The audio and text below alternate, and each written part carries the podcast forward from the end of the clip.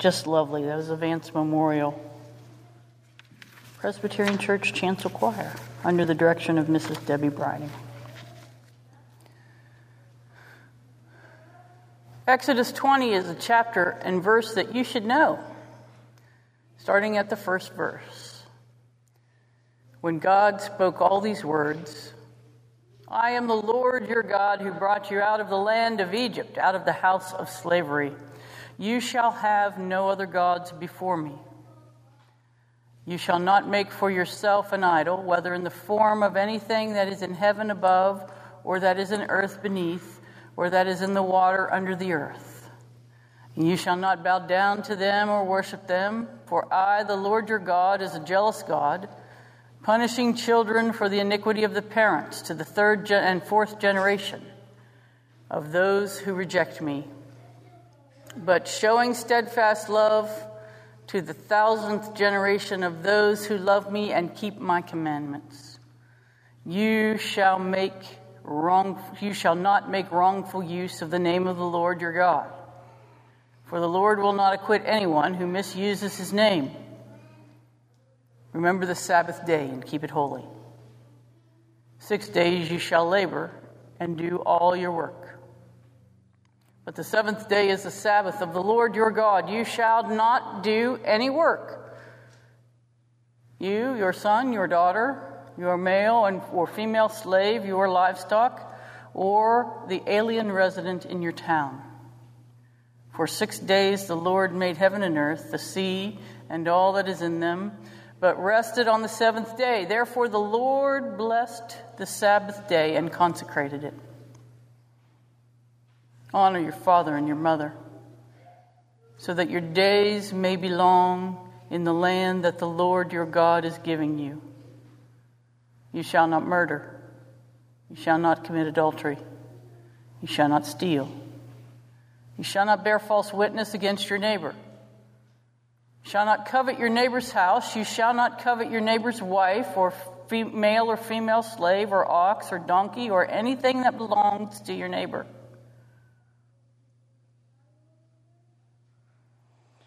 Now, the second chapter of John in the thir- starting at the 13th verse, is a story that in the Synoptic Gospels appears later on in Jesus' ministry. Here it's very early. And uh, as you know, some of, some of, I sometimes call this the story of why we cannot have rummage sales in the church. And I say that because when I was a pastor, new to a new setting, Presbyterian women were about to have their rummage sale, and they said, Well, we go out to so and so's farm and have our rummage sale. And I said, Well, why do you do that? You want people in the church. Why not having people have it here? Well, the last pastor said we couldn't do that because Jesus turned over the money temples, the, the, the money changers' tables in the temple because we're not allowed to sell anything in the church. I said, He told you that's what that story meant? Yes. Okay, well, let's go look at the story. The story is really about the money changers cheating the poor. What Jesus was upset about was not some form of capitalism, but rather that the poor were being cheated. And so people who interpret this text as somehow saying that the church should have nothing to do with money have missed the point altogether. So listen carefully. This is not the point that we're going to talk about in the sermon today, but listen carefully to this because it is an often misunderstood text. The Passover of the Jews was near, and Jesus went up to Jerusalem. In the temple, he found people selling cattle, sheep, and doves and the money changers seated at their tables. Making a whip of cords, he drove them he drove all of them out of the temple, both the sheep and the cattle, and he poured out the coins of the money changers and overturned their temples. He told those who were selling the doves, Take these things out of here. Stop making my father's house a marketplace. His disciples remembered that it is written, Zeal for your house will consume me. The Jews then sent to him, said to him, What sign can you show us for doing this? And he answered them, Destroy this temple, and in three days I will raise it up. The Jews then said, This temple has been under construction for 46 years, and you will raise it up in three days? But he was speaking of the temple of his body. After he was raised from the dead, his disciples remembered that he had said this, and they believed the scripture and the word that Jesus had spoken. Friends, this is the word of the Lord. Thanks be to God.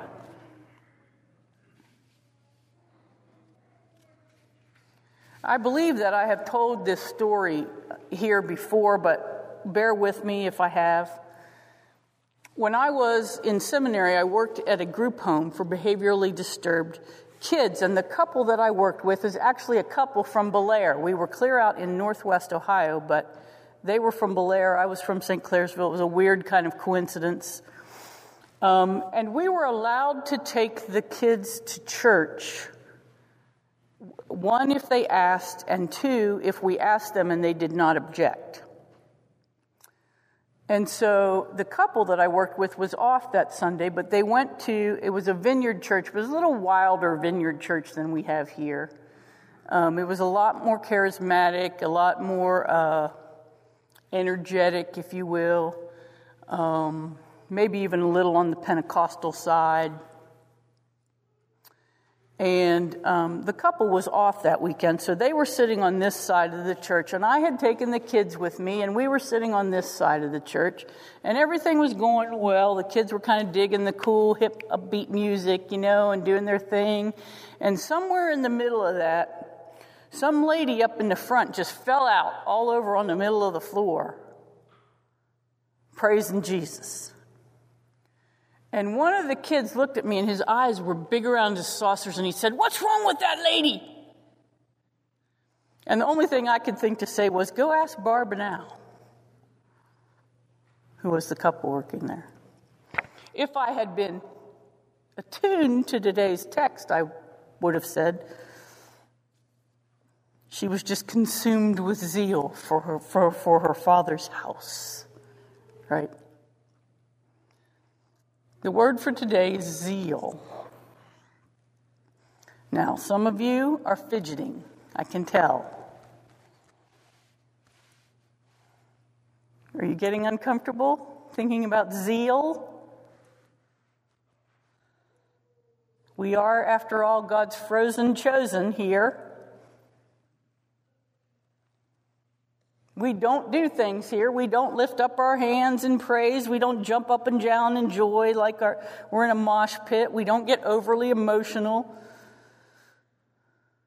One of our core values here at Vance is, in fact, that we think, not that we emote.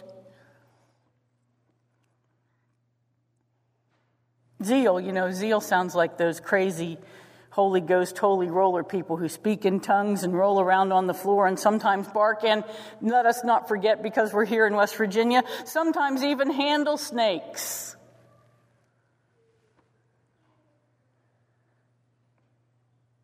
Because the Lord will do amazing things the nuttier we act. I can see some of you, even with masks on, I can tell the looks on your face. We do not need no zeal up in here. Come on, after all, we are people who are uncomfortable singing in foreign languages and having flowers on the communion table and applauding after the choir anthem, no matter how good it is. We are perfectly fine being frozen chosen. Thank you very much. Well, stay with me for a minute. Zeal, which is nothing more than energy and enthusiasm, is a perfectly good biblical concept. As far as I can tell, the word primarily gets used two ways in Scripture. The first of which is the Lord's zeal for the chosen people. God says things like, Because you are my people, I will, re- I will protect a remnant of you, or because. Because of you, my people, I will establish a new kingdom.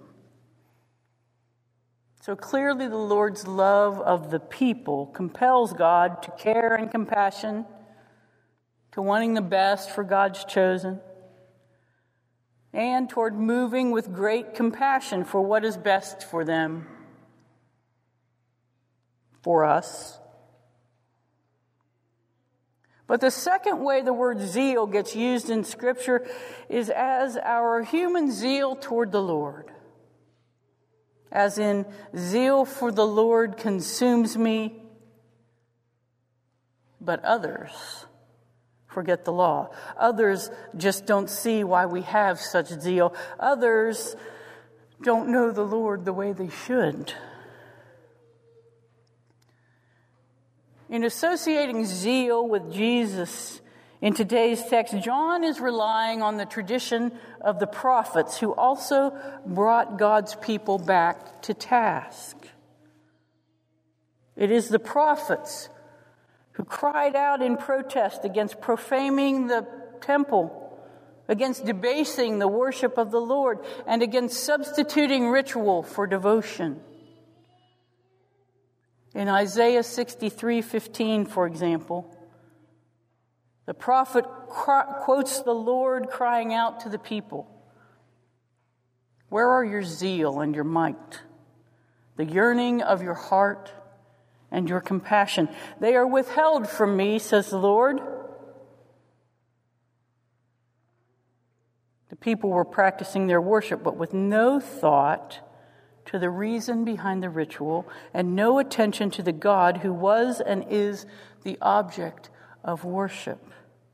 They became so worried about the technicalities of worship, they ignored the content of it. Worship became routine and rote, utterly lacking God's desire. Zeal. Elsewhere in Scripture, Paul, who when he was Saul, said of himself that he was once a man of great zeal zeal great enough to persecute the church. You know how much passion you must have to hate something so much you engage in persecuting it? The same man now called Paul, whose zeal changes from persecuting the church to professing Christ, when writing to the Romans, says, The Gentiles have zeal but are not enlightened. They are ignorant of righteousness. They are all pumped up, but they don't have anything to sustain their initial enthusiasm for following the Lord. They're like teens who go to Christian summer camp for the first time and come home all excited to follow Jesus and then forget that they'd ever been there by the time school starts. Be careful of that, Paul says.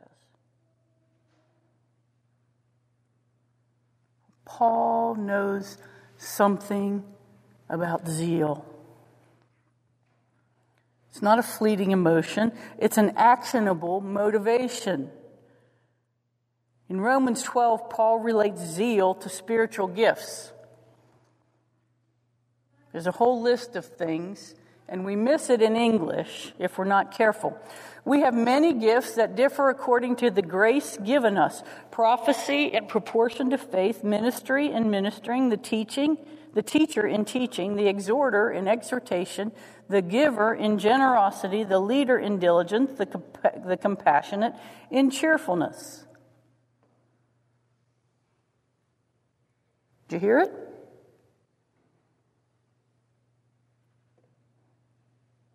You didn't hear it. The giver in generosity actually is the giver in zeal. Because of God's grace, we give. Zeal is related to how we do it.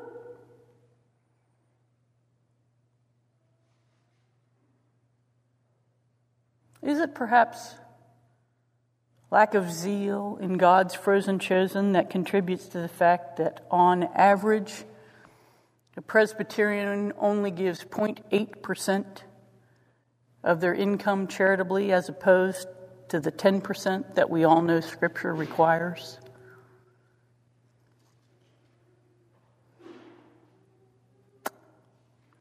Hmm. Paul also goes on to list the marks of a true Christian. Let love be genuine, hate what is evil, hold fast to what is good, love one another with mutual affection, outdo one another in showing honor, do not lag in zeal. Be ardent in the Spirit, serve the Lord, rejoice in hope, be patient in suffering, persevere in prayer, contribute to the needs of the saints, extend hospitality to the strangers. Do not lag in zeal. I wonder what Paul would think of the frozen chosen. Wonder what Paul would think of the clean, safe, white bread world of 21st century mainline Christianity.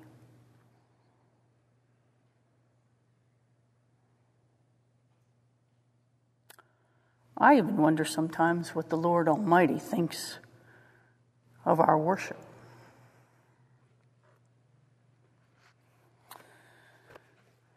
You know, this text about Jesus, today's text from the second chapter of John, says that they recall a, prof, a text from the prophets that say, Zeal for the house of the Lord will consume me. Consume me is a really important verb. To consume something is to eat it all up. It's the only thing I think about. It's all there is, is zeal for the house of the Lord. And watch this. That comes from the six, Psalm 68. And here's how that psalm goes It is zeal for your house that has consumed me, the insults of those who insult you have fallen on me. When I was humbled my soul with fasting, they insulted me for doing so. When I made sackcloth my clothing, I became a byword to them. I am the subject of gossip for those who sit at the gate, and the drunkards make songs about me. Of course, this is what the disciples think of after Jesus has been arrested, headed to the cross and crucified.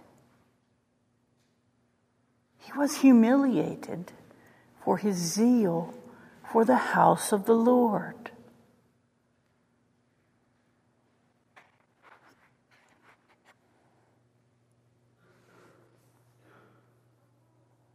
You know, if we show too much zeal, people might think we're Holy Ghost weird.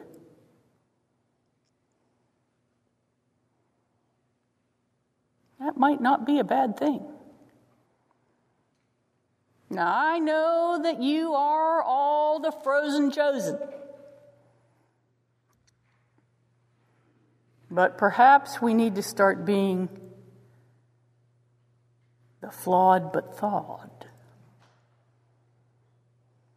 That's a perfectly good theological way to describe Presbyterians. Flawed but thawed. We are all sinners. Who have a little zeal.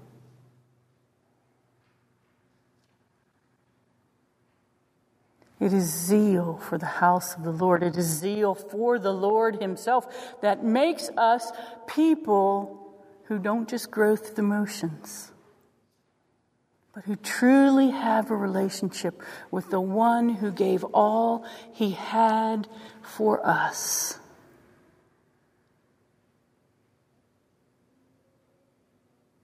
In Lent, set aside that notion, that notion that everything must be the way it has always been, that everything must be calm and cool and collected, and find some energy and enthusiasm, some passion for the Christ. For he gave all he had for you and for me. Amen.